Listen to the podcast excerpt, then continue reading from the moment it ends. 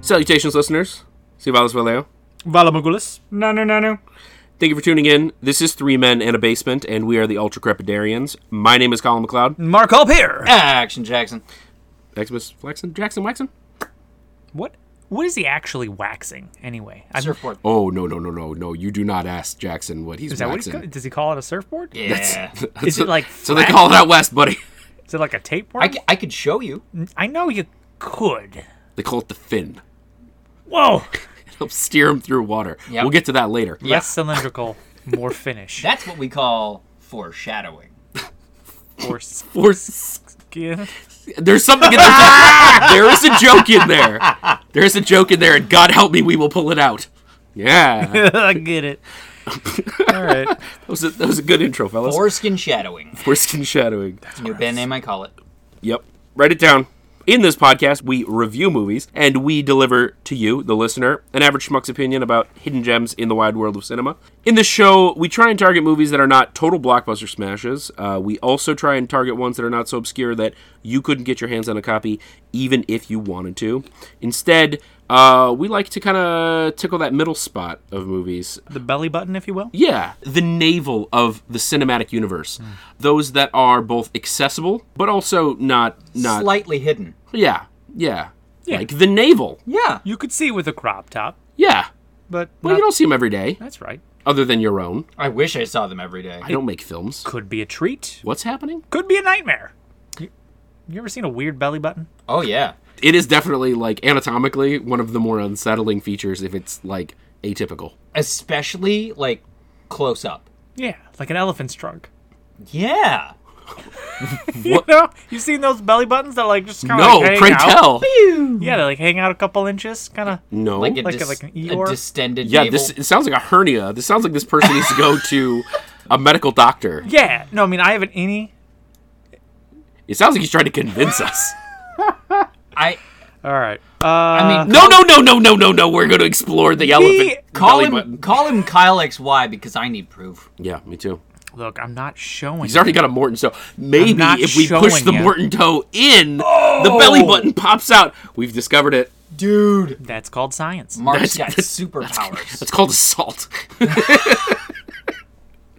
um, okay, so uh, we watch these movies and we deliver to you our opinion about whether or not you should dig them out of obscurity and go and watch them. In this week's episode of the podcast, we watched the movie Multi-Purpose Tool Guy. Mm. Yes. Swiss. He's a Swissman, Yep. perhaps a Swiss Army man. It's, it's entirely possible. Yes. Swiss Army Man. It is a 2016 movie, rated R. Definitely rated R. Yep. Yeah, I would say so. One hour and 37 minutes. I'd say it felt it. Do you think so? Yeah. That's interesting. Okay. I didn't want it to be any longer. However, it felt right for what I thought it was trying to do. I will say, I think it picked up speed. I think it started like a little, like, I think they were setting the stage. And then it picked up speed. Mm-hmm. Yeah, as it went started along. to, it started to take off kind of like a jet ski. one would say yes uh, actually and that is a good thing i think to sort of call out to the audience like if you're watching this movie and you're like maybe 20 minutes in or so and you're like eh i don't know about this just keep watching like keep watching and it, if you know enough about the movie like you've wa- you've listened to the beginning of this podcast and it, anything's piqued your interest watch a little past that and i think it'll hook you Yeah. You've not seen a movie like this before. I guarantee that. that's a jackson guarantee That is a Jackson guarantee. You could say a guarantee or a Jackson T. Like like a GIF. Oh, oh, oh. you come into my house I just set the internet on fire. You come into my house with those blasphemous words. So, uh, what is this? What's what's the genre of this movie? Uh, so they have it as comedy, drama, fantasy, romance. I actually, I'd put, I yeah, I put a stamp of approval on all those. Now they're not necessarily in exactly the uh, sort of like, uh, Traditional definitions.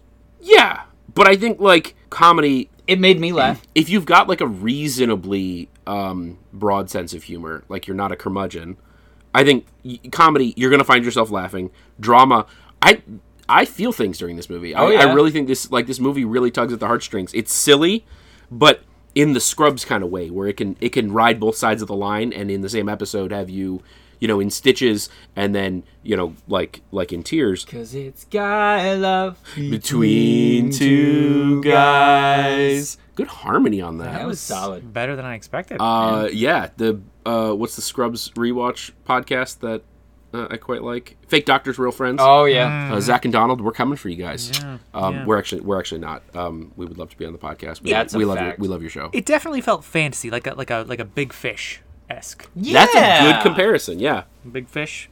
It happened. Uh, parts of it happened on the water. And and romance. I mean, this ain't your mama's notebook. No, but I think romance is one of those that like again, if you are okay with a broad definition, I think you're going to sit there and go like it's squarely within romance as well. But again, there are curmudgeons out there to be like, no, it's not. Blah, blah, blah, blah, blah, blah." That's what curmudgeons sound like. If you, that's a fact. I, I know quite a few of them. Uh, if you have a very narrow-minded and very heteronormative view of what romance is, or define romance by a very small box, you're probably not going to attribute that tag to this movie. I tried having romance with a small box once. How'd that go? Ouch. Not well. I found the back of it. Paper cut, Ouch. Ouch. Ouch. dude. Paper cuts are no joke when it comes to cardboard. They're- That shit hurts. Oh, dude, cardboard paper cuts. They don't fuck around. Okay, so the synopsis of this movie, um, if we haven't confused you enough with the genres yet, um, we've got a hopeless man stranded on a deserted island befriends a dead body, and together they go on a surreal journey to get home. Yeah. That's, that is very succinct. that's it. That's the nuts and bolts of it. Yeah, emphasis on the surreal. There's nothing that's not that's in that that I would want to tell somebody before watching this movie. Yeah, yeah. Uh, how cool- else do you define that? I don't think so. I don't think you do. Are, are we cool just leaving that leaving sleeping dogs yep. laying? Are we are we Lordern with Yeah. that description? Yep, yep, yep, yep, yep, yep. Uh, okay, so who made this movie is the next the next question. So this was put together by the Daniels. the Daniels. Um, the Daniels. Daniel Stormwalker and Daniel Feelensking. Uh, that's close, uh, but it was Dan Kwan uh, and and Daniel Scheinert. Okay, I'm pr- I'm pretty sure I said that. Shine, shine. Is Um, I've it got I've got a Shinert? bit of a sore throat right now. Would you say Shiner? And so uh, sure. Yeah. Yeah, if I can convince you, yeah. Dude, these dudes made the movie Everything, Everywhere, All at Once. Who was in that? Um, th- Michelle Yeoh. Michelle, yeah. Oh, I was. Oh. I, I thought you were going to say everyone. Oh, well, I mean, well, eventually That's fair. starts with Michelle Starts Yao. with Michelle Yeoh, and then As- everyone else shows up. all at the same time, everywhere. okay, that's pretty cool. Yeah. That's Anyway, that's, pretty cool. I'm not gonna lie. a great movie. This is also a great movie. So uh, the, the Daniels, um, you know, I, I I've been damned. Uh, I believe there's another Daniel that took part in creating this movie. I think you're right. You're a wizard, Harry. You're a hairy wizard. Wizard Harry, you! You're a wizard in puberty, Harry. I was trying, but there's only so many permutations of those handful of words. Yeah, so Harry Potter himself, uh, the boy who lived, was in this movie. Daniel Radcliffe, which I think is how you pronounce his name. Paul Dano was in this movie. So, Paul Dano, I think one place that a lot of people know him from is There Will Be Blood. He plays, um, Right. oh, what's his name? Dude who had his milkshake drank. Yes. Paul. What is it? Paul. Is it Paul? Yeah. Okay. Um, yeah, the dude who had his milkshake drink, which, Get that on a in- shirt. you know, back in the day, that meant something a little different. He was also the Riddler in the most recent iteration of the Batman. And then uh, another place that I think a lot of people will know him from is Little Miss Sunshine. He plays Abigail Breslin's older brother in the movie, so the oldest of Greg Kinnear and Tony Collette's kids, the one who takes the vow of silence. Paul Dano might not be a name that everybody's like, oh yeah, I know Paul Dano, yeah, yeah. yeah." You recognize but his face. You recognize his face, kind of a kind of a creepy bloke. I actually saw him in a movie I watched recently, uh, Cowboys and Aliens, with Daniel Craig and Harrison Ford. Fantastic. I man. love that movie. Everything I wanted in a movie. Cowboys and aliens. yeah. Um, this also had Mary Elizabeth Winstead, but I, like I hesitate to like throw her name in this particular basket just because this movie is all about Paul and Daniel. To really put anyone else on the same shelf when you're talking about this movie is a little misleading. I would disagree with that only in the sense that Mary Elizabeth Winstead's character in this movie, while she has very little actual involvement, is a massive focal point for the plot.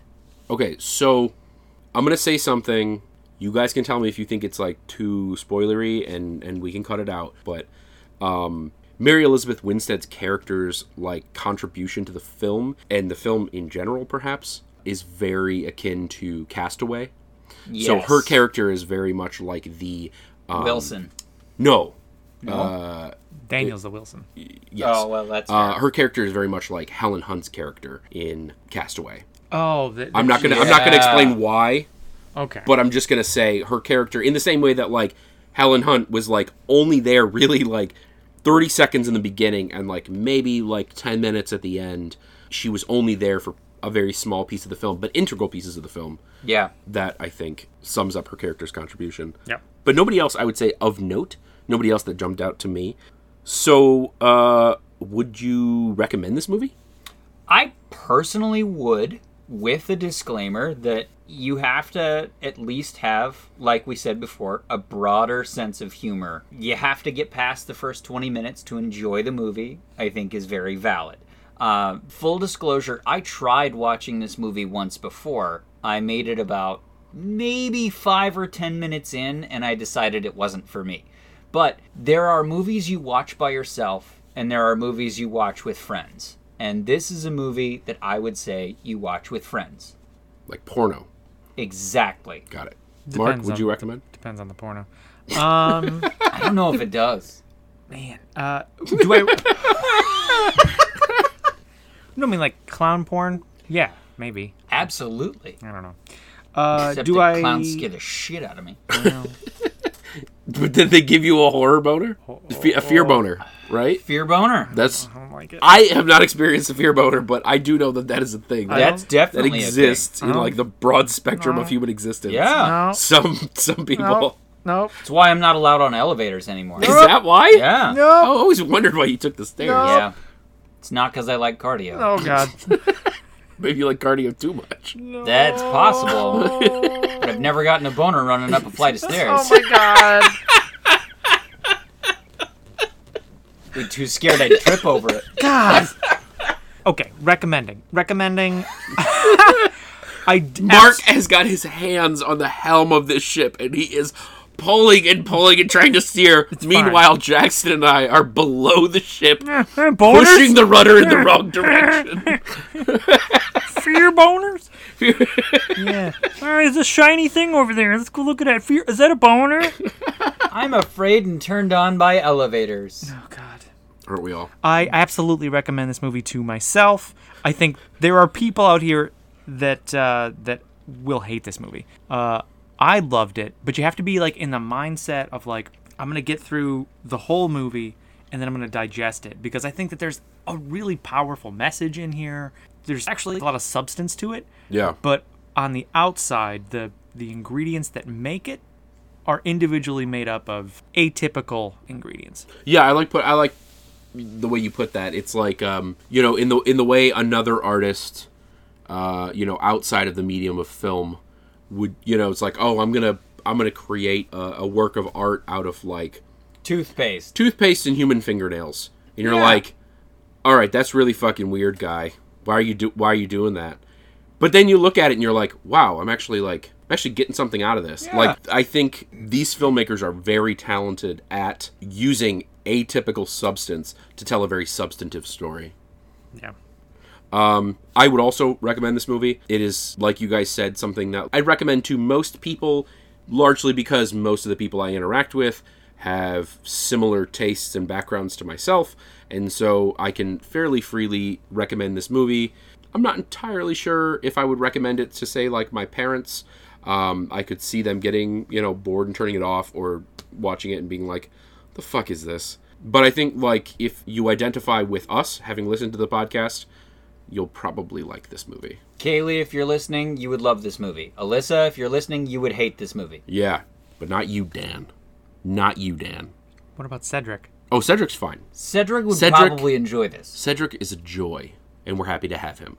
But not you, Dan. You're Hmm. Got it. out here making enemies. There's another guy uh, lurking in the corner. His name is Raphael. oh shit! I'm curious to know what he says. Raphael. Yeah, Raph. Fael. Pizza time. Oh, Cow- Cowabunga! Cowabunga, There we yeah. go. I, I should have led with Cowabunga. Right, right, right, right. Okay, so I'm sure he's probably so fucking sick of those jokes. no. I don't think he's ever heard him. I don't think he's ever heard that joke. Would you say that he's uh, hero in a in a half shell? He's never heard that one either. No, No, never. turtle power. What? I don't understand the reference. all right, all right, stop, stop, stop. It's the Green Machine. We're gonna rock the town without being seen. Have you ever seen a turtle get down? Slam a jam to the new jam sound. What the fuck? Okay, let's spoil this movie. Go ninja, go ninja, go, go ninja, go ninja, go, go, go, go, go, ninja, ninja, Okay. rap, ninja, all right, ninja, All right, settle down. Double Vanilla. down on that shit so hard. Settle down, Vanilla. We don't need your ice. Okay. I, I hope, I hope that helps Raphael forgive us No, it won't. for our former transgressions. You just pissed him off. Well, if you take anything with you, remember this: it's better to be pissed off than pissed on. That's true. You know what? That's true. I'm gonna get that on a pair of gloves. I, I don't know if that's like a blanket statement that everybody would agree with, but Oh, you talking about the pa- the, the the tapes? the, the yeah, Yeah, I think there are I think there are individuals who would probably, at least in a clandestine fashion, disagree with that statement. you can't please everybody, and the people you can please by peeing on, I don't really want to be friends with them. They don't want to be Especially- your friend. Th- uh, you Out know, of my that's house, out of my house. probably true. Purely transactional. Yeah. uh, let's fair. spoil this thing. A bwe bwe bwe bwe. Ba-ba-ba-ba. That's sassy. Light and Yeah, I airy, thought I'd like go that. lyrical with it. Yeah. That was sassy. So let's let's take that high energy, and this movie starts on a man trying to kill himself. Yep. Yeah. Standing on a cooler. Yep. Not so cool. Not so cool. I guess maybe we should have started with a trigger warning. Okay, yeah, I did. I did jump into it a little callously. Uh, I do think that you know what this is a larger theme throughout the whole movie. We're we're in spoilers here. Valuing one's life and re-articulating one's priorities. Sort of taking stock. Yeah, uh, but it, it does. It starts with a man uh, attempting to to end his own life, and it's it's not played for gags, but it quickly devolves into that. But I think in this moment, it's treating it seriously. Well, I think that's like that's the beauty of that scene, right? Is like they shoot it beautifully, and you really feel for this guy who's like about to like off himself, and he like looks out at the sea and he sees this body, and he ends up accidentally falling and starts to hang, and he's like about to lose consciousness, and the rope breaks, and he like scrambles to this body and realizes it's dead, and then loses even more like um I want to say Hope. hope that's yes exactly and uh, ends up taking the guy's belt and going to hang himself again and he's in the same position and then he sees the body begin to fart and fart and fart and fart and fart and fart Uncontrollably. and it, it continues to fart and like i really feel like there's a i know this sounds really fucked up but I, like kind of a beauty in that right like even in the you know not to fucking quote dumbledore here but like happiness can be found even in the darkest of times right if one only remembers to turn on the light like even in these really fucking bleak situations sometimes it's okay to let yourself laugh and sometimes that's the thing that saves you and i i like that they sort of married this absolutely just like ridiculous notion i mean a, a body sure will like release gas but i mean it was it was like somebody was hooked a unnatural. goddamn leaf blower up to him um it was comical and it, it completely dissolved the tension of the way the scene was set up and i think that's like like mark said that's a theme that gets revisited over and over and over in this movie um, in a really like effective way, I would say. And just so everyone knows who and what we're talking about, Paul Dano plays the live guy who was trying to hang himself, and Daniel Radcliffe plays the dead body. Um, just so we're we're painting a clear picture. yeah. The part where he discovers the body, you know, he he's trying to wake him up, trying to resuscitate, and then discovers that he's dead and starts talking to him because he's been alone on this he's been marooned on this island, and so he starts talking to this body because he doesn't have anybody else to talk to. Got maroon fived. Yeah. And uh and six. Well, doesn't talk to the body on the island. Doesn't he? he ends up uh the body was sort of floating off into the surf and he ends up riding the body Well, at first, to- at first, he does start talking to him, and when he farts in the middle of the conversation, he says, "That's funny." Yeah, there's that little. Okay. Oh, you're talking just like little bits. Yep. Okay, you're right. You're right. You're right. And Okay, I'm with you. that moment in particular, where he, where the guy farts, and he kind of laughs and he goes, "Okay, that's funny." yeah, yeah, he does say that. You're right. then- you're right. That's funny. Then after a while, he's like, "This is stupid. I'm gonna kill myself," and uses the belt. Then he goes back and s- and So he, so he's he's hanging there, like he for his second attempt, and he sees the body start to like push itself out to sea through its flatulence. Mark trying to sugarcoat this. I'm loving It was, it. it was a it was a, a toot. a toot. He tooted. he fluffed. Uh, but that was always the euphemism that was used in my house. Mine too. Fluffed. you see this like it almost seems like like the wheels start turning in his head and he like he takes the rope off from around his neck and and that's when he mounts the body and rides it like a jet ski Yep. Not even like a little bit of compunction there. Like that's exactly what That's he does. exactly what he happened. rides a dead body who is powered by flatulence through the surf. of the Pacific Ocean. Yep. Yep. And finds himself washed up on a shore. And I should say, the whole like, oh, give it 20 minutes, that happens pretty quick, but it's like a, a little hill that you climb. Yep. And you're back down at the bottom, and then you start to climb again. right it was around that time that i knew that i didn't know what to expect Yeah, it was also around that time that I shut the movie off the first time I tried to watch it. Wow, you did not get far. I did not. don't like fart jokes I, I I like fart jokes fine. doesn't seem like it I just don't Yeah, like fart Jackson. jokes that last too long. Fart jokes are kind of like farts. They're really Mm. funny, but if they extend way too long, Fa- False. you False. don't want to be in that room anymore. what's the metric on it like 10 seconds 20 seconds I would say 25 is when never- I start to get uncomfortable. They never stop. They never stop being funny. That is, I will die on this hill. That's fair. okay, so he makes it to uh, to dry land. Okay, he's ridden his little farting wizard. His fartski. Um, yes. Um, okay, then what happens? He's he's he's washed ashore. He So he he, Elated. he washes ashore. A sea poo.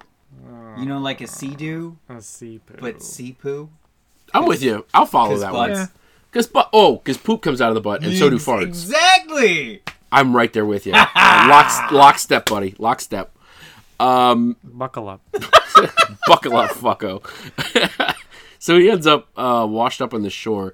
And it's actually kind of funny because, like, you can tell by the shore that he washes up on that it, it's definitely like a beach in the Pacific Northwest. It It's is really not. no better than where he started. well, that, but get some it's Cheetos. I would say, like, I would say you can tell it's not an island. Yeah. You can tell it is part of a like freaking continent. It is.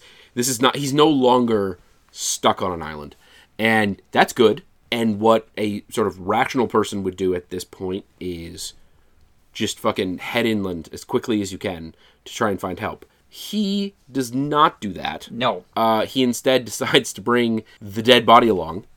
And it's not really like totally explained why, but he ends up getting to a cave and holds up in a cave for a couple days, let's say. At least. Like a good like a quarter of the movie takes place in this general spot, maybe in the cave, right outside the cave. It's kind of where you're you're starting to learn that this body Manny. Oh, we should cover. Uh, he does learn the name of this dead body. and again, it, I honestly I understood why I drug him into the cave. I mean, Yeah. the man just rode this body what maybe you know fifty to four hundred miles. Who knows?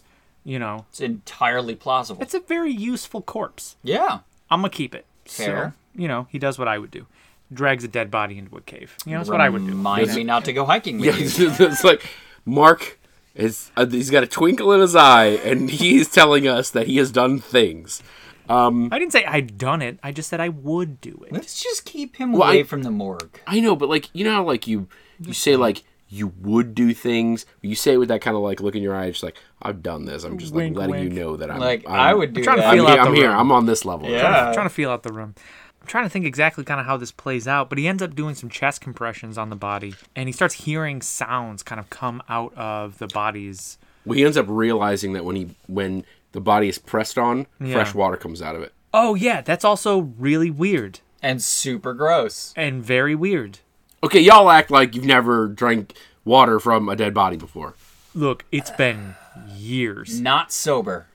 Okay, this is really in your rearview mirror. Yeah. Wow, I'm out here drinking vintage dead body water, and you guys are making me feel like I need to join like some kind of a society to stop this. Is there a 12 step program No. for Well, again, As- dead as- body water? As a corpse connoisseur, what would you say is the best vintage? Just just in case I want to get back into it, just, you know, dust off that that book. I would say uh, Victorian. older than Marty Feldman, Okay. Mm-hmm. younger than Abby Normal. Okay.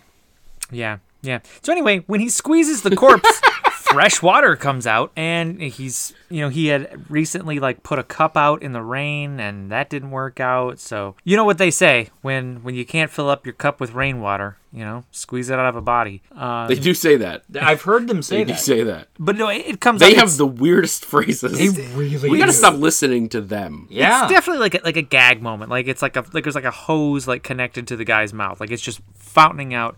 He gets his his fill. You know, he he drinks that corpse water. But again, that kind of leads again to him hearing sounds and It like runs out of water. yeah, yeah. Over the course of like I don't know five ten minutes, we have a talking corpse, and it turns out that uh, the name of this corpse is Manny. Manny doesn't remember anything. So there's this fun bit where um, where Hank is Paul Dano's character. yeah. going through and kind of teaching him like this is being happy, this is being sad, you know, and all while he's like manipulating the dead man's face. That's Like, that's like think- that's the lion's share of the movie is It's him weekend sort of at Bernie's. Is yeah, well, well, yeah, but the sort of deeper introspection that comes along with teaching somebody something in as objective as a way as possible. Like Yeah. it is, it is basically the exact same circumstance that you find yourself in as a parent, right? Like as you teach your kids things, it forces you to come to terms with why am I upholding this tradition? Why am I teaching my kid that this is okay and this is not? Does it serve a function? Does it, you know? It's like trying to teach your kid that vagina's not a dirty word, but also not an appropriate name for a hamster. one could argue, yes, It's more of a gerbil name. it, it is more of a ger- no. Ger- was thinking- gerbils don't go there, friend. Gerbils go in the back door. It's Um, uh, a great name for a beaver, though. it's an alright name for a beaver, I get it. but I get it. I feel like most of the U.S. Senate would have a really like good, healthy opinion on this. Oh, Right. Uh, they got him. Anyway, as a parent, you really do find yourself in this weird circumstance where you're tr- you're sitting there trying to like I'm changing my kid's diaper and they're like playing with their penis and I'm trying to sit there going like that's yours. You can play with it as much as you want, but I got to get your diaper on and also maybe don't play with it when we're at a restaurant. And you're trying to like explain to somebody who genuinely doesn't understand why this thing is okay and this thing probably not the best course of action. And that one that one's very straightforward, like sanitary reasons, blah blah blah, you don't want to be playing with it at a restaurant, but there are a lot that you encounter that it like forces you to genuinely question, why am I upholding this silly tradition? Yeah. Like why am I, you know, like no, you can you can wear this, you can't wear that, you can go outside and do this, but not Yeah, do why something can't I else. play with myself at a restaurant? It's more of a garden party thing. okay. Listen. Okay, I'll Listen- level. I'll Listen, level. listen. Yeah. We've been over this. The lawsuit just ended. You're just inviting trouble. It's just so hard. Pl- It's hard because you're playing with it. Yeah. Yeah. Oh. This is this is the problem. Uh, Uh, that's science. but I I- but I, I think that is really like one of the major themes seriously of this movie is is Like re-experiencing. yeah and self-reflection through trying to teach somebody else right like one of my absolute least favorite sayings in the entire world is those who can't do teach Bleh. That is that is one of the most vile sayings. Nobody understands content until you have to teach it to another human being. And you talk to some of the most advanced people in the world, PhDs, top of their field. They will tell you, "I didn't understand this material truly until I had to explain it to somebody else." And I had to imagine myself explaining it to somebody else. And when I did that, I encountered the questions that I knew they would inevitably ask, and I had to find the answers to them. And that is true for more or less objective topics like mathematics and computer science. And it's true for social topics and things that are fluid, like social norms. And you have to decide when you're teaching somebody, like a child or you know, in the rare circumstance, somebody who has amnesia or some shit, Or a dead body. or a dead body. Big Um, dead baby.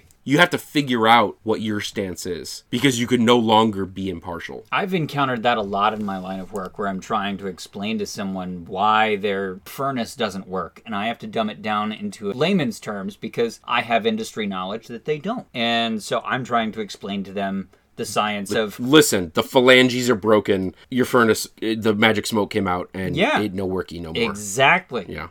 Exactly like that. But no, you're right. That that is a that is a, a great example as well. Is like trying to explain industry jargon to somebody who needs to understand it in order to make an informed decision. But Isn't part of the industry and therefore doesn't have the knowledge. right, exactly. Yeah, yeah, yeah. Like no, I that can, is that I is can true. tell you that your flame rollout switch on the bottom of your skid is not working, and you would have no idea what that means unless I explain to you that there's a part of the furnace called a skid, and on the bottom of it there is a thing called a flame rollout switch, and that's what causes the igniter to light the flame in your furnace, and that's what gives you heat. And right in the middle, there's a row, Yeah, and that's that's where Skid Row is, exactly. Right. and Right. ergo uh, Smurfs Yeah, Aragon, is a book. full callback here. Full Dragons. Full Metal Jacket. Full, yes. Okay. Uh, it is around this time though, in the cave scene, and, and shortly after, as he's kind of like teaching him everything. Just a small question gets asked, and it's sort of it's like a hint to the, the the bigger subplot of the movie. The corpse asks him, "I haven't heard you fart yet." It's called out that like all of these funny, quirky, disgusting things that like the corpse is doing to like help them get uh, from point A to point B, and you know all these things that that they're learning. You know, Hank is not exhibiting any of these things. You know, Hank's not farting. He's not being disgusting. He's not being you know ridiculous. He's not asking these really naive questions. And you start to kind of pick up that this story has many layers to it. And on the outside, it's gross. It's disgusting but as you as you start to peel back those layers as this movie goes on it's actually very heartwarming and relatable in a very unrelatable grotesque way Yeah, sort of that. You, Hank is abiding by this sort of "do as I say, not as I do" type philosophy, right? Because he's he's met that demon of okay, am I going to transfer the same type of shame that I feel when I fart to this unsuspecting you know corpse who knows nothing? And I, I think I loved the quote that came out of that particular circumstance. He says, "If my friend hides his farts from me, what else is he hiding? And why does that make me feel so alone?" Mm-hmm. And like I. That, That- one that- Oh, punches you in the gut a little bit. in like the weirdest fucking way because it's the dumbest fucking quote out of context. But in the movie, you're sitting there and you're like, yeah, I, g- I kind of get that actually. Like, Yeah. he- here's this guy who's fucking like, he's literally not farting in front of you, and that shows something.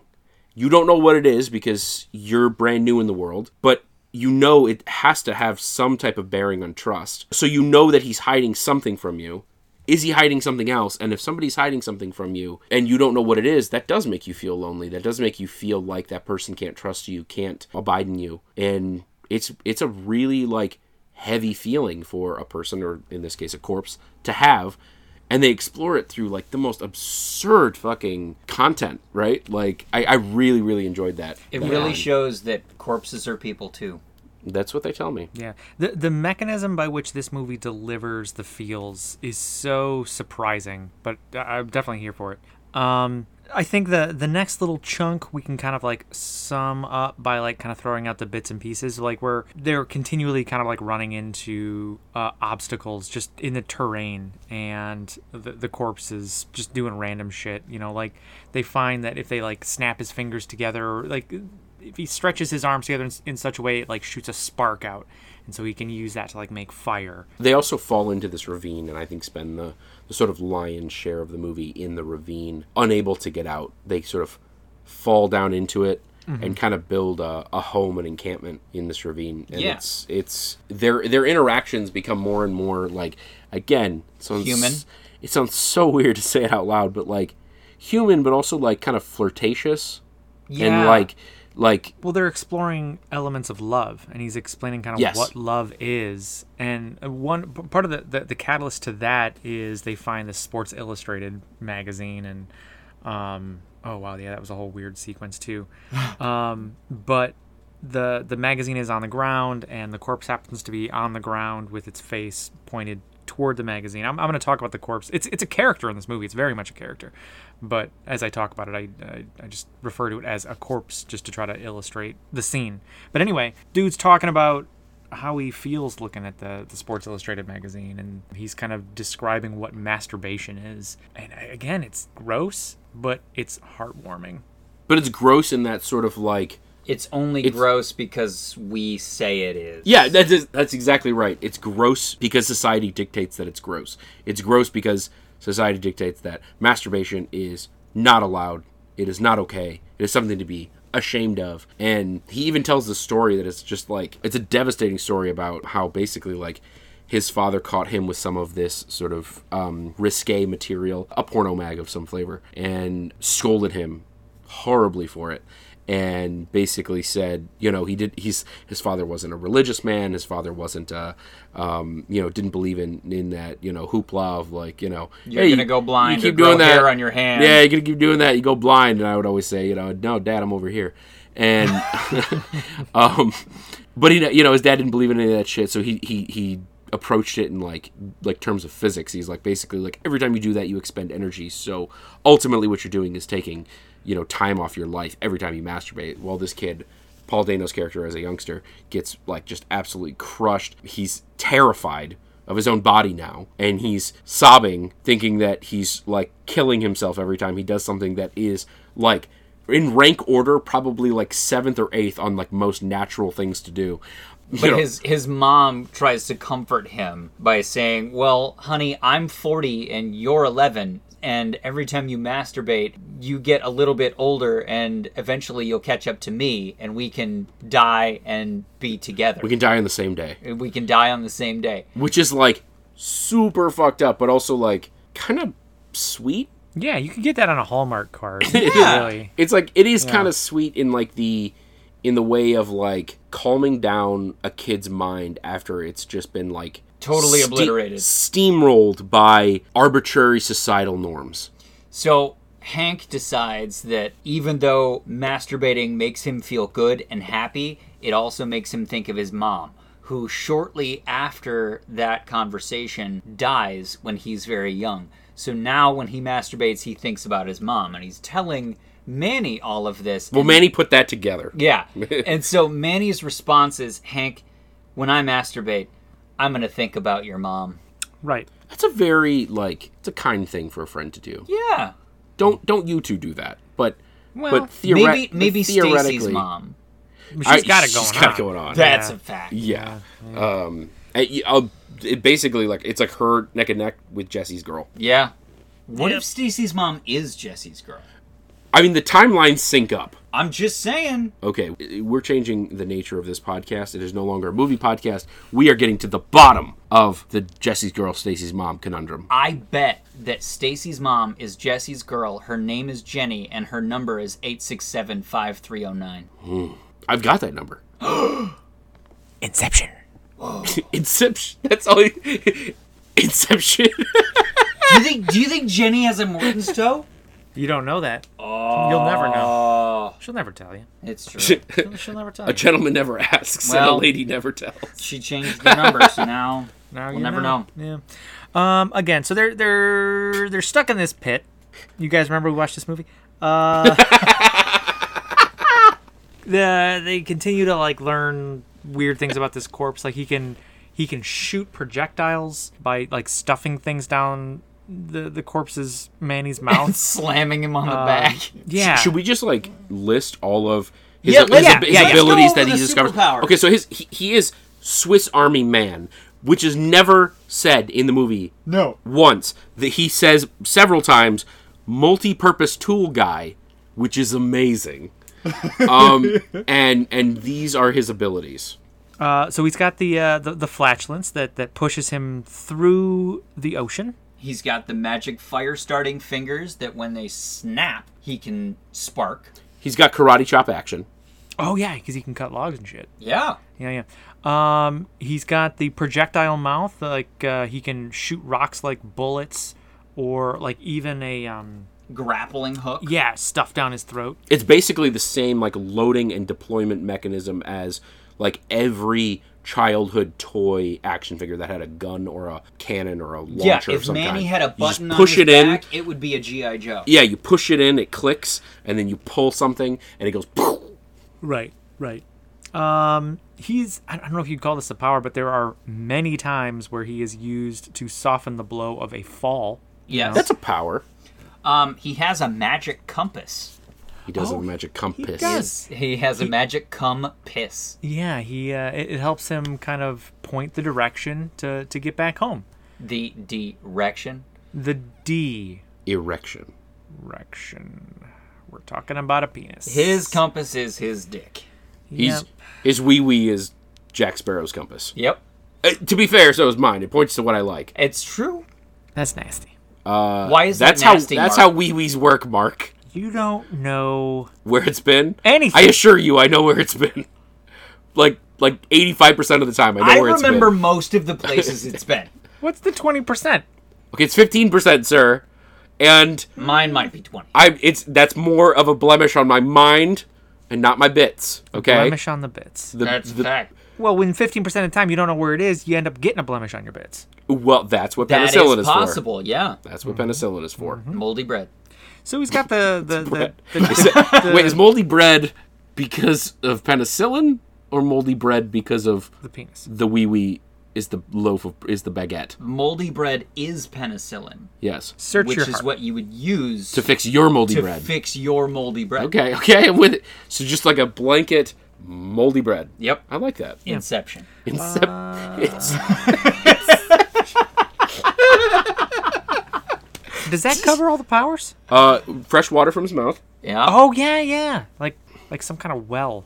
Yeah, like a spigot. Um, also, we there are sort of like Spigot. combo powers where like the the snapping of the fingers to make a spark and combined with the flatulence. combined with a flatulence makes flamethrower. more or less a flamethrower. Yeah. And you know what his greatest Oh. power of all? Uh, no, he's got tons of other powers that they did in the montage. He fucking shaves with his teeth. Oh, Oh yeah. my god, yeah, that was really that was- uncomfortable for me. Yep. So I enjoyed it. you got a man like grabbing a dead head and like just rubbing his face up against his Yep.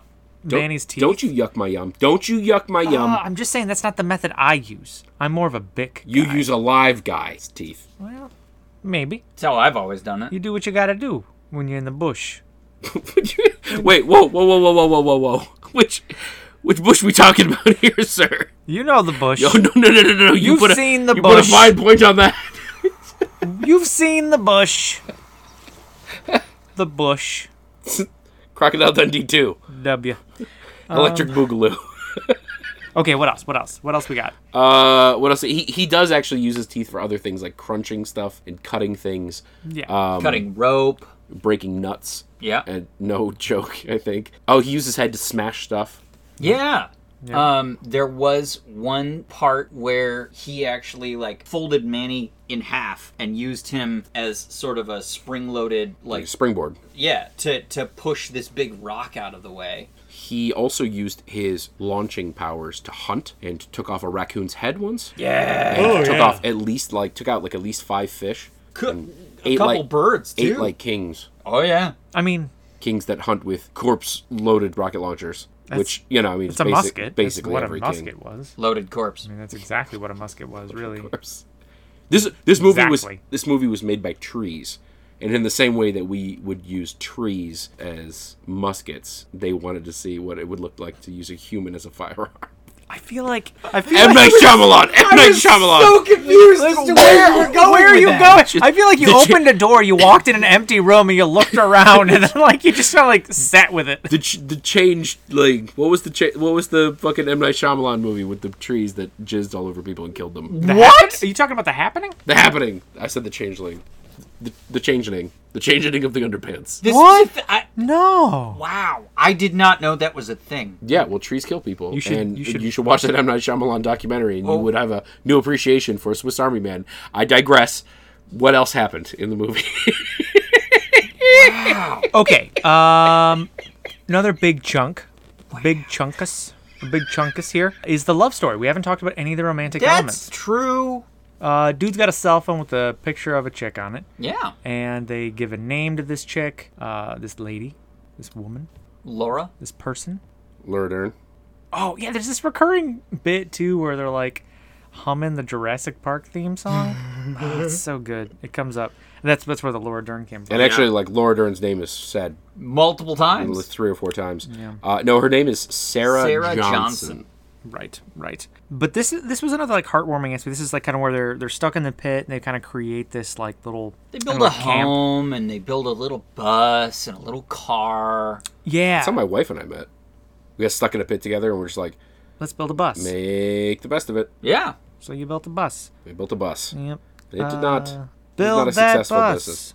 You know. I found my wife on the internet. What was she searching for on the internet? I don't want to know Oh, because she found me. my wife's on the internet all the time Oh, too. That's fair. It's it's an addiction. Yeah. Whoa. Anyway, Amazon. so they built the bus.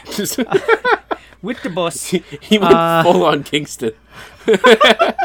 so they built a bus, and On uh, the bus, they had many memories. Er- Everything gonna be Irie. Yeah. Uh, but no, this is actually kind of heartwarming because they, they keep kind of running through this moment where they're meeting Sarah for the first time. And you think in this moment that perhaps Sarah was Manny's girlfriend when he was alive. And they're just kind of playing through um, infatuation and what that feels like and, and kind of how it affects you. And um, they're just exploring human elements in a very weird way. yeah, I think they like sort of get into the intoxication that comes along with with infatuation, right? Like the first time you meet somebody and you become totally totally infatuated with them.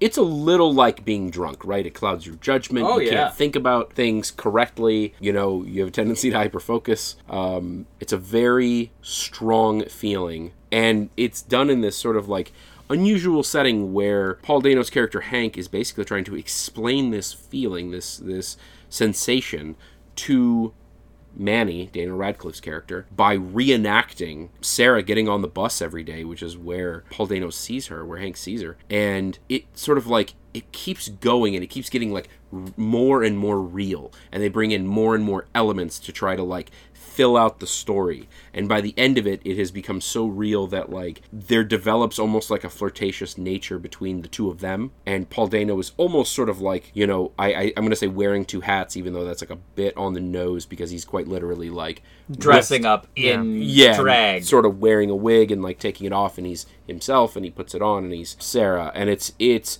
Would you call it bush drag? yeah. bush drag. I like that. I would go to a bush drag show. Oh yeah. unless a bush drag show meant a drag show where they only sold bush beer Oh fuck that. in which case i would probably stage a protest outside that venue Yep. and i would say get some good beer Not everybody likes bush. and we'll talk Not everybody likes bush. Um, beer. And mark's talking because he's been bushwhacked Yeah. oh, you don't whack that bush. you don't whack that bush. Um, no, like it, it don't almost you like impose your societal norms on me Right. Just saying, it makes everything else look grander. the bush.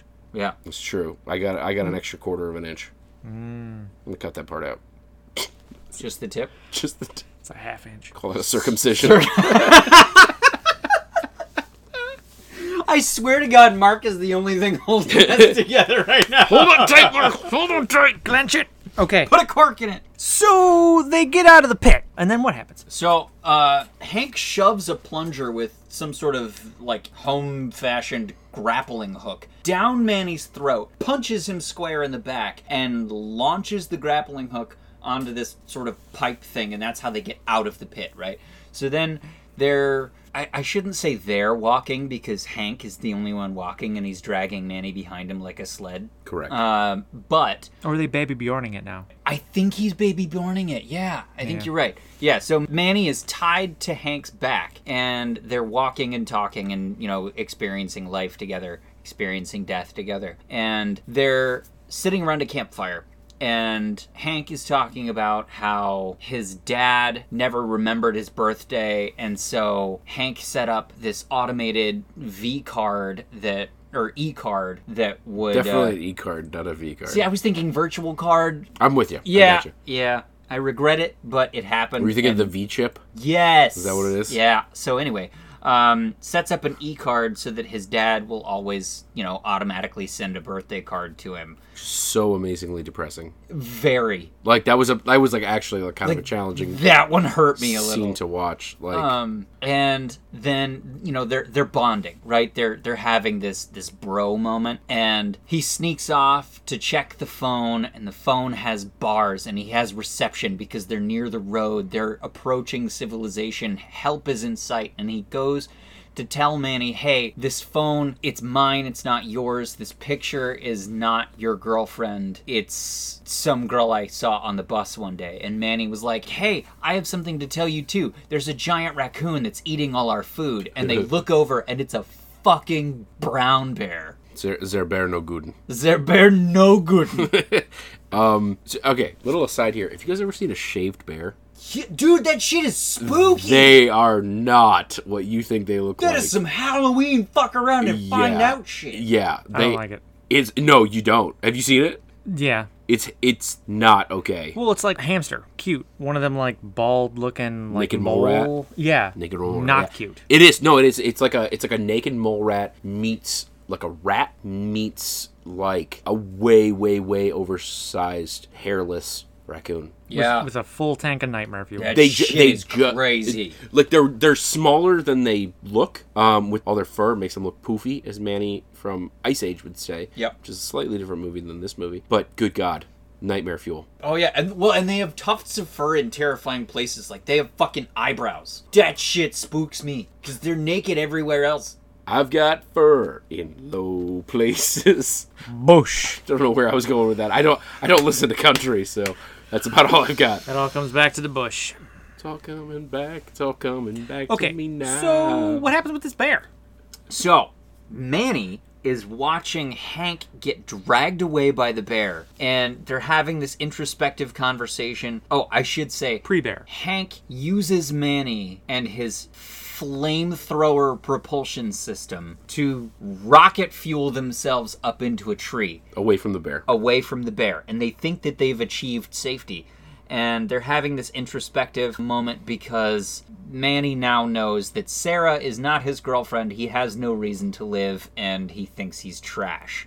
Um, Hank falls out of the tree and gets attacked by the bear. And the bear drags him off, and, you know, Hank is just staring at Manny. Manny falls out of the tree as well.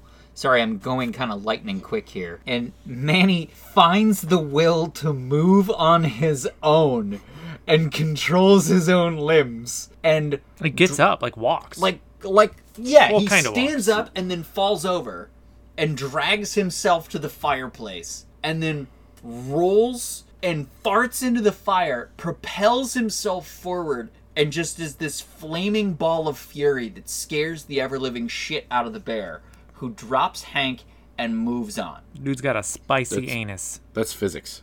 That's science. Uh, so my absolute favorite quote from that interaction that they have in the tree. I know we're kind of interspersing our quotes this time, but goddamn, it's so it's so apt. And like, I feel like I could tear this apart and find the the true piece in it, right? But it's also kind of funny objectively. Manny says to Hank, "Maybe we're all just ugly, useless sacks of shit."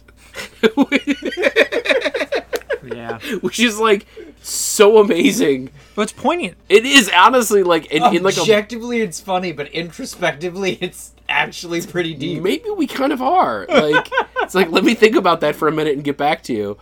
I, and then you try to get back to them and you're like, God, I'm having a real tough time refuting this. So in that scene, Maybe there's a- we're all just ugly, useless sacks of shit. in that scene there's another quote that I absolutely love that I had to write down because Hank goes off of that and says, you know, something to the effect of, you know, we're we're all shit and I'm going to die and shit myself and then my shit's going to shit and my cells are going to shit themselves and I'm just all going to be shit. And he's saying this with a smile on his face and and Manny says, you know, that's that's beautiful. Your cells are gonna shit and everything's gonna be shit. And then Hank says, someday your shit is gonna meet up with my shit, so we have something to look forward to. It's like a- an amazingly optimistic way to look at nihilism. Yeah, so you really want to dissect nihilism. this this everything is the becomes way. shit, and all of our shit pools together. This is how to make that glass half full of Oh, of shit. shit. She's pooping. Um, and also ugly, useless sacks of shit. That's a band out there somewhere. Oh, absolutely. I'm, I'm getting callbacks of like uh, Wayne's World with the shitty Beatles. Oh yeah. I feel like the shitty Beatles in the late '90s changed their name. They were trying to they were trying to emulate the Bare Naked Ladies, and they changed their their name Why to do Ugly I- Useless Sacks of Shit. Why do I feel like ugly, useless sacks of shit played the bagpipes and the accordion? To be fair, most Scottish folk music also plays the accordion and the bagpipes, Right. and they just they were like a Bare Naked Ladies ripoff with bagpipes and accordion. Yeah, Like I'll give that. I, I would go and see that. I would too. I would I would go and see that so we're saying that the Scottish ripped it off the bare naked ladies, like as a whole. as they are wont to do. That's why the bare naked ladies are bare naked. Wow. That's why everybody wants to go to Scotland. tribute bands Tri- tribute bands. to the bare naked ladies. Okay, so fought a bear, existential moment, yada yada yada. We should get back to the movie because Yeah, Mark, yeah. Mark's summing up his life right now, and That's it's, true. it Well, is that just too. That too. fought a bear, existential moment. Wasn't I mean, that- that was 2009. Okay, Thought that was gonna make noise, but it didn't. Ooh, oh no no no no no. Yeah. Oh no no. bit of a woofler. What's a muffler? Good God. so after the bear scene, they they find civilization. They stumble into a backyard that Not um, any backyard. Sarah's backyard. right because the director said so. She is like a child. Comes out, sees Manny and, and, and Hank just exhausted on the ground, and like this little kid comes out. You know what's wrong with his face? And it's like just kind of asking questions. Kid goes inside real quick. Mom comes out. It's it's Sarah. And I think we can kind of wrap up the narrative because it it goes real crazy here for a minute as like they call the paramedics in he goes through this kind of period where he's recognizing that like the life that he left behind is in his eyes objectively worse than the life that he had been experiencing through Manny through through his adventure so as the paramedics or the the, the coroner really is is wrapping up Manny's corpse, you see Hank kind of run back over there and pulls him out of the body bag and, and drags him right back into the forest. in, in tandem, his father shows up and he's trying to avoid him. And they discover the phone with pictures of Sarah. Sarah and they show it to her. And she's like Mortified. mortified that out. these two guys, sh- one dead, show up all disheveled in her yard with pictures of her on, the, on their phone. yeah, that would freak me out. Yeah, objectively unsettling, you know, for most people. Yeah. Most. Let's not paint with a broad brush here. Right.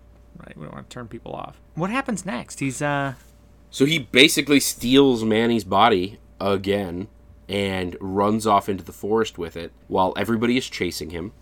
And They come across the ravine where they'd built their little life together, And- and, it's fat like it's done in such an amazing way because like they don't show anything that they haven't shown before everything has been shown but the lighting is different the music is different everything is different and you realize how like objectively unsettling the All scene of the it is. scene was like it is deeply deeply disturbing and he keeps running and they keep chasing him and he makes it to the shore and he ends up getting arrested and in sort of a um, kind of a testament to who he's become he ends up farting loud and proud and everybody is disgusted yeah, it's so and weird. he ends up like claiming it and he's like that was me no i i, I mean i think it was yes, a beautiful moment, though. it's, it's weird and it's silly but at the same time It's the lesson of the movie. it is it's it's you know be yourself own who you are don't hold in your farts basically Right. um which i'm getting tattooed by the way next week Dan, Cedric, Kaylee, Raphael. Those are all the no, Grandpa Jack. Definitely Grandpa Jack. Oh, Mike, J- Mike Grandpa Tyson. Jack's already got this one. Mike Yeah. Tyson. Oh, and Mike Tyson. Will will it, will, will it into existence. We've got five words in this. So what I'm thinking is me, you two, and two lucky listeners. The first two to send us emails. Each one of us will get one of these words tattooed on them. Yeah, Don't hold in your farts. I like it. Um, because it, it ends up staying in you, travels down, and inflates your second toe. And that's what causes Morton toes. Actually, you know what? If you're in the car with me, hold your farts in, you animal. You're welcome. I'm not- Sorry. I'm not going to do that. You liked it. or ruin the whole moment. Um, anyway, Four hours in the car, and I just made it better. I'm just saying. It's called it's called marinating, Mark. Yeah. and it's what you do. Yeah, it's gross. Uh, but it is it is kind of it is like kind of nice with the the that scene as weird and as stupid and as silly as it sounds. The fact that he sort of like is comfortable enough in his own skin to do that shows like what he sort of learned and developed through this like objectively heinous process of like playing with a corpse. And We've all been there. the sort of dropping of the veil that happens when he's in her backyard and we start to see things through other people's eyes other than Hank and Manny. That veil remains down right up until after he farts and then he's basically being led away and they start hearing more farting and Daniel Radcliffe's character is the one farting and he ends up basically taking off into the surf and l- like launching himself into the ocean into the sunset more with or a less giant smile on his face. Oh, and that's where one of one of my quotes comes in. It's it's the last line in the entire movie, and I feel like it puts a cap on it quite nicely. Sarah's character, like the, the camera kind of just zooms in on her face and just says, you know, "What the fuck?" and that's the last thing you hear for the whole movie. which is amazing It like really don't is. like really was. What did you just watch? I love to find the meaning in in shit like that, but it's also fun to just like step back and be like, okay, this pr- this is pretty fucked up. Like Yeah. this is this is like just like we had an emotional response to a man playing around with a farting corpse that could start fires. hashtag cinema. Um, was there anything about this movie that you didn't like? I know for me personally, no. I think I, I liked all of it because like the way that this movie was set up, it's I, I almost feel like it's it's immune to criticism. Like if you get the message, provided you get the message, it's almost immune to criticism because all of like the accoutrement feed the narrative quite well. You know, am I gonna am I gonna nitpick the little nuances to this movie? No, I I, I think if you're gonna accept That's not a believable fart launch. Right, right. Uh, Yeah, I, I really enjoyed it. I, I really couldn't criticize anything about it. There's just not a lot I don't like either. Um, I mean, what I wh- what about what we did like? I, well, I should say, uh, Jackson, is there anything that you didn't like? Um, again, I would say I wouldn't watch this movie if it were just me and I wanted to throw on a movie. Hit shuffle, pick a movie, right? If this came on, I would probably hit the button again. Even now? I mean, not now that I've seen it, Right. but having people with you that can appreciate the humor, that can appreciate the laughs, that can laugh with you, that you can look at and say, what the fuck? You know, that I think is important to this film. Yeah, I agree. I agree. There are some movies that are enhanced by group watch, and I think this is one of them. So, in terms of what I didn't like, I didn't like this movie when I had nobody to watch it with. It's like your penis. Exactly. You don't like it when there's there's nobody around to play with it. When Exactly. it's It's, just you. not you're, nearly you're as sitting fun. there just shaving time off your life. Yeah. Is there anything we did like?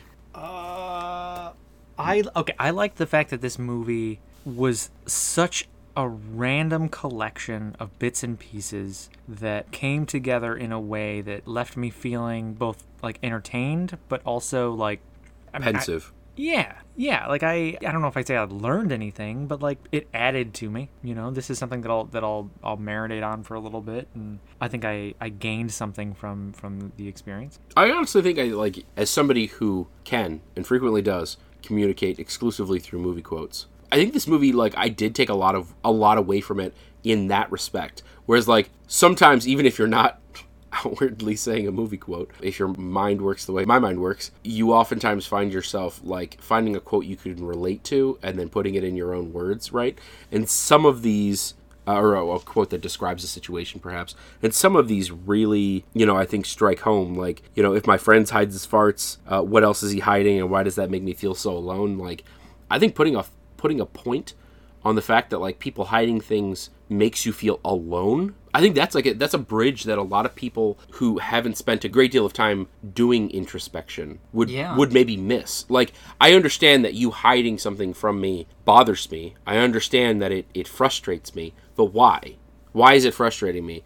Well, it makes you feel like that person isn't truly with you. It Yeah. makes you feel it makes you feel like that person is something different and the the confidence that you've sort of imbued on them isn't reciprocated and that makes you feel very alone Oh, people do not like absolutely. feeling alone and that's not necessarily a conclusion that many people could come to by themselves if it's not explicitly called out in a circumstance right in front of their eyes like this and it's called out in a silly way but it, it, it's it's meaningful and powerful at least to me um Well, a, a, a, a quote that really resonated with me from this movie is poop is when your body takes everything it doesn't want and squeezes it out of your butt. And and I, I, I think that's Powerful. really powerful because, I mean, look at your life. Look at the things that you've thrown away. Look at look at the people that you've decided not to associate with because they're toxic. there are plenty of people i have squeezed out of my butt because i wanted nothing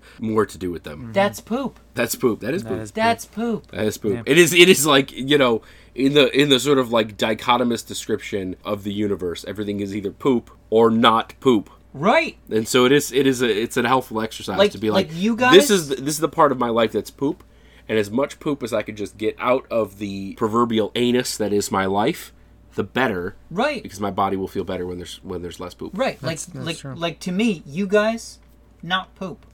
Thanks, buddy. I appreciate that. You Yeah. know, that That's- means a lot to me. This right here, this is friendship, guys. Yeah. This is uh. This is not poop. This is not poop. You know what? I just had a thought. This is not poop. Another band. this this is not poop. This is not poop. Yeah. Uh, the encore. Just this is poop. Yep. The quotes. It's a shitty band. It's a really shitty band. There's there's another movie that, that I kind of uh, I'm drawing connections to now that I hadn't really thought about. Brigsby Bear. Oh yeah. In that like it takes Oh, these like yeah. weird, just almost like seeming like random I like would definitely moments. put those two movies on the same shelf. Yeah. yeah. Yes. No. You're. You're. That's a really good connection. Especially with like the whole like character who doesn't know anything and literally has to relearn the world, Yeah. uh, or is or is looking at the world with fresh eyes. Yeah. There's a lot of similarities that I, I just kind of put that together. Um. That's a good connection. Yeah. Um. What other kind of quotes do we have? Is there anything else you guys are sitting that was on? all of mine. Sorry, real quick. As far as stuff that we liked, I just like I'm gonna hit each of these points because I think it's yeah. Uh, Yeah. I'm not gonna belabor it, but I think as far as directing is concerned, this Oh, is This phenomenal. is one of the I'd put this in my top tier as far as directing in a very serious sense. Like the the content is silly, the movie is goofy, but quite literally like one of the best directed movies I can think of. The acting was superb, and Mm-hmm. this is th- this is where I'm going to draw the big parallels um, with Castaway. Is if you can make a movie like I, I- I say this oftentimes as a testament to Tom Hanks's acting ability. You can make a movie that has ostensibly one character and make that movie entertaining, and have that character invent another fucking character, and you care about that you know inanimate or quasi inanimate character that's also in the movie. What an amazing testament to the directing and the acting. Yeah. I mean, who didn't get upset when he threw Wilson away? Well, you didn't throw him away. Oh, y- you're when he yeah Yeah. Yeah, no, but when Wilson floated away, oh, like Yeah. you keep keep sharp objects and firearms away from me because that that shit fucking that hits deep, and that's that is really like it doesn't end on the same somber note as Castaway does with the sort of like inanimate object that's sort of feeding somebody's mind and their introspection and their their understanding of themselves, but you get the same type of feels watching both. So I, I there are a lot of parallels between this and and Castaway. And again, with the phone constantly looking at Sarah, right? Like Tom Hanks constantly looking at Helen Hunt, except instead of a phone it's losing its battery, he's using a flashlight and clicking it on and off so the battery stays. Um the writing was absolutely outstanding. The score and soundtrack make this movie Oh, Very- very memorable. absolutely. they they literally set the tone for your understanding of when the things that are being done are charming, delightful, um, and- Serious. and, serious, Macabre. and when it's actually like really fucked up and like okay, wow, this person actually has like deep seated mental issues. Yeah. And, I we need to get into a mental health professional like post haste. There's a song that he hums over and over and over, and they sort of like transpose lyrics here and there depending on the situation. And to him, he- it's it's a song that his mom used to sing that he doesn't remember the words to, so he's just sort of like making things up and filling in the gaps, which is this like really deep reflective bit. But there are other times when they are singing the theme song from Jurassic Park, which is which brings you right back to the silly. Yeah. Because it's like, all right, this is dumb. But when they sing the theme song to Jurassic Park, it is trying to evoke the same emotion as you felt when you saw that Brontosaurus for the first time. Those moments are when they sing that Jurassic Park theme. Like, for example, when they stumble into Sarah's yard, Manny starts singing the Jurassic Park theme. Right. Because they've just stumbled on the Brontosaurus. They've rescued themselves. They've reached civilization. It's this big peak. which I, I put that in I put the Jurassic Park like the constantly touching on Jurassic Park as like an inside joke with the audience. I, I put that in the intangibles. Like I think that is that is such an amazing intangible thing that the directors decided to inject that just fucking worked beautifully. Oh, yeah. Um, in addition to that, the Jurassic Park thing gave me what is one of my favorite quotes from any movie ever in the history of forever, which is if you don't know Jurassic Park, you don't know shit. and this was, as you can imagine, this was Hank scolding Manny for not knowing what the fuck Jurassic Park is, which is one of the first things that he does. He fucking, like, Scold's a dead man. he does for not knowing Jurassic Park. a quote from Jurassic Park that applies to this movie is life always finds a way. It does. Even if you implement the lysine contingency. Yeah. special effects not something that like was rampant in this movie but present and had no business being as good as it was I agree. like I they're mean just like it looked good like I think it was all practical too, or al- almost almost entirely almost practical. all Well, of them well, were practical effects. but the but the special like the um the the cg that was present yes a lot of the one a lot of it was practical they just shot on site and it looked good but a lot of the that was like the wa- like him riding in the water that was probably practical it looked good for that reason but then like him firing the fucking thing out of his mouth you know was was probably cg and it looked fucking amazing you mean Daniel Radcliffe didn't actually spit a grappling hook like 30 feet into the air? i'm not willing to stake my reputation on that Dude, I wonder how many Daniel Radcliffe like like Dummies. yeah existed. Uh, quite a few, as I understand it. I, I did actually watch a little bit. It was one of Daniel Radcliffe, like you know, on YouTube, like recounting hi- his movie roles, and this movie came up, and he did talk about all of the sort of um, Prosthetics the yeah, like the the dummies and the cast they made of his face and all that shit, and like they they showed while he was describing this, you know, a, a sort of film role of him kind of you know chumming up with his dead body, like body double. It's is pretty good. That's awesome. Um, I'm sorry. I, I- I, I just I felt like I had to get through each of those things because I felt like each was so It's worth it. it's It's, Yeah. it's a good movie. really fucking punchy. And I would say if this movie had a different director, it wouldn't have landed the way it did.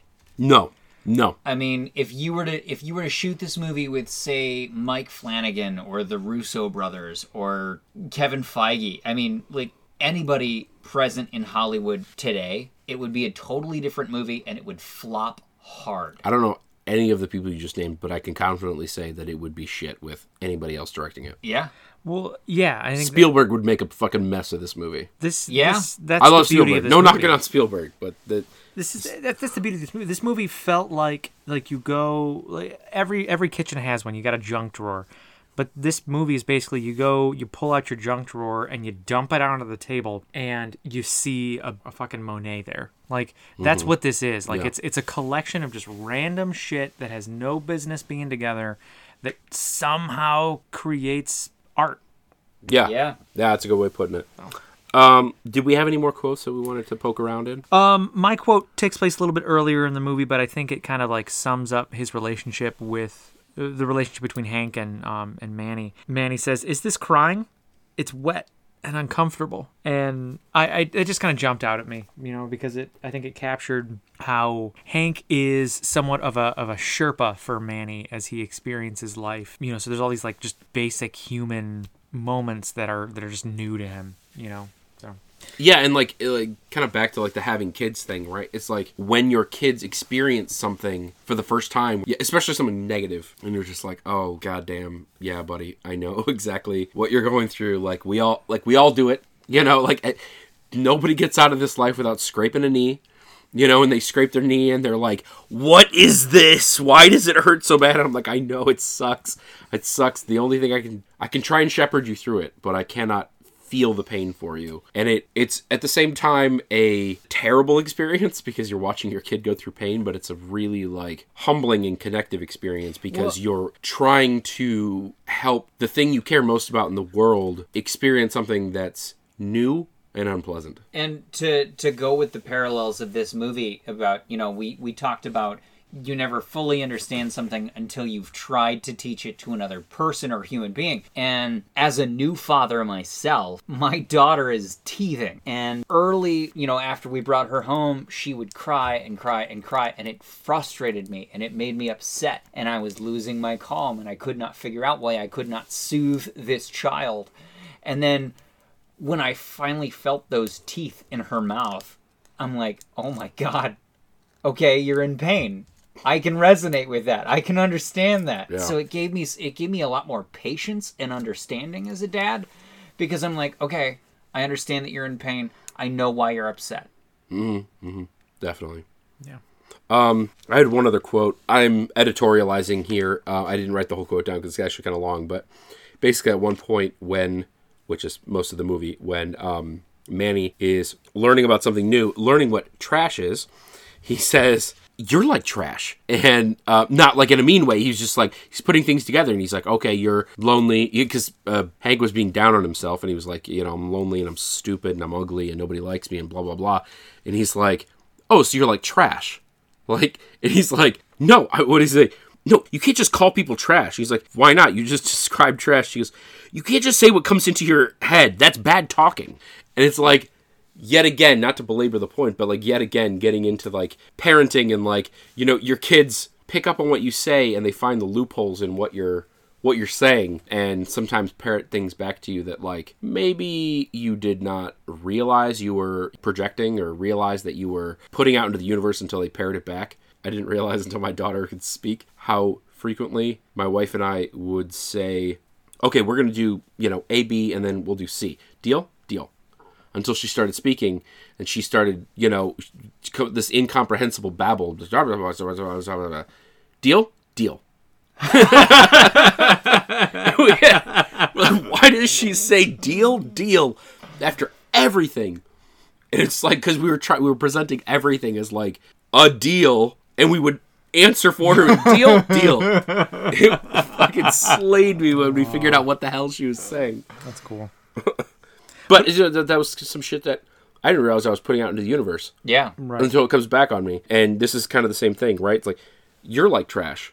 It's like no, you can't say that. It's like well, that's kind of what you're saying about yourself. Yeah, he says you're dirty, smelly, lonely, broken and old. You're like trash. yeah, right. Yeah.